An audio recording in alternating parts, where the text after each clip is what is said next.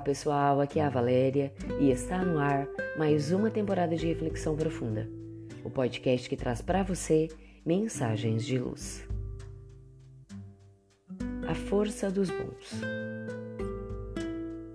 Há um provérbio hindu que afirma: A árvore não prova a doçura dos próprios frutos. O rio não bebe suas próprias ondas as nuvens não despejam água sobre si mesmas. A força dos bons deve ser usada para benefício de todos. Percebamos as lições da natureza. Tudo serve, tudo visa o benefício de todos e encontra seu equilíbrio, seu sentido de existir exatamente nisso.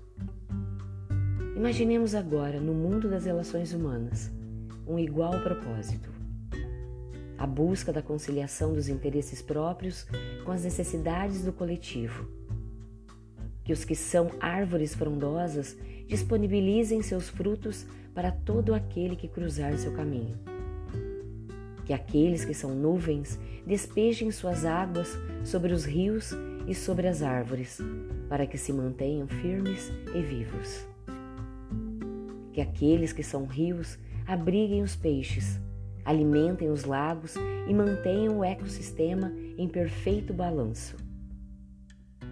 Servindo, todos cuidam de todos. Não há quem esteja em desalento.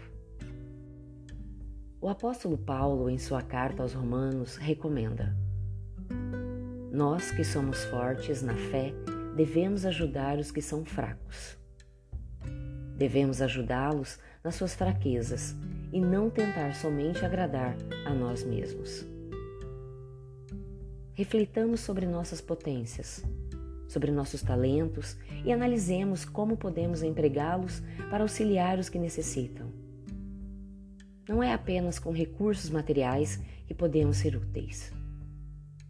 A caridade material é apenas uma das facetas da virtude suprema o que podemos fazer pelo bem de todos? Podemos não ser um rio Amazonas ou um Nilo, mas certamente podemos ser um pequeno córrego em nossa família ou em nossa comunidade. Despejemos nossas águas de alegria sobre aqueles que nos chegam ressecados pela tristeza, pelo desânimo. Que cada decisão de vida, que cada ação seja sempre temperada com esta reflexão: é o melhor para todos? Ou apenas o melhor para nós, em detrimento do bem coletivo?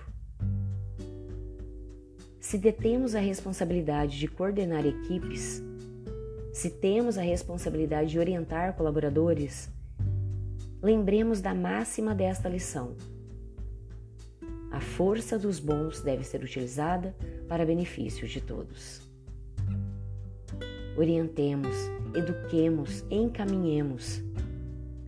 A ignorância, o descaso, o abandono ainda são realidades severas no mundo. Convertamo-nos em um bom instrumento. Uma alma com quem a natureza e o Criador podem contar sempre para manter a harmonia na Terra. Não esperemos reconhecimento. Não esperemos gratificação externa Tenhamos em mente que a árvore não se alimenta do próprio fruto. No entanto, isso não significa que ela não receba alimento. Lembremos dos rios, das chuvas que jamais a deixarão sem sustento. Dessa forma, nos momentos em que nos sentimos inseguros, sem forças, depois de dias de sol escaldante, busquemos no coração da natureza a inspiração para continuar.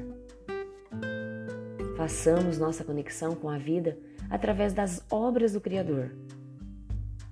Conversemos com Ele com sinceridade, sem formalidades. Assim como Ele alimenta as aves do céu, veste os lírios do campo, cuida também de todas as árvores e de seus frutos. Somos frutos de um Deus amoroso e bom. Pensemos nisso. Fonte Redação do Momento Espírita com citação da Carta aos Romanos de Paulo de Tarso. E do provérbio hindu. E assim, chegamos ao final de mais uma reflexão profunda. Gratidão pela sua companhia, grande abraço, fiquem com Deus e muita luz no caminho de vocês.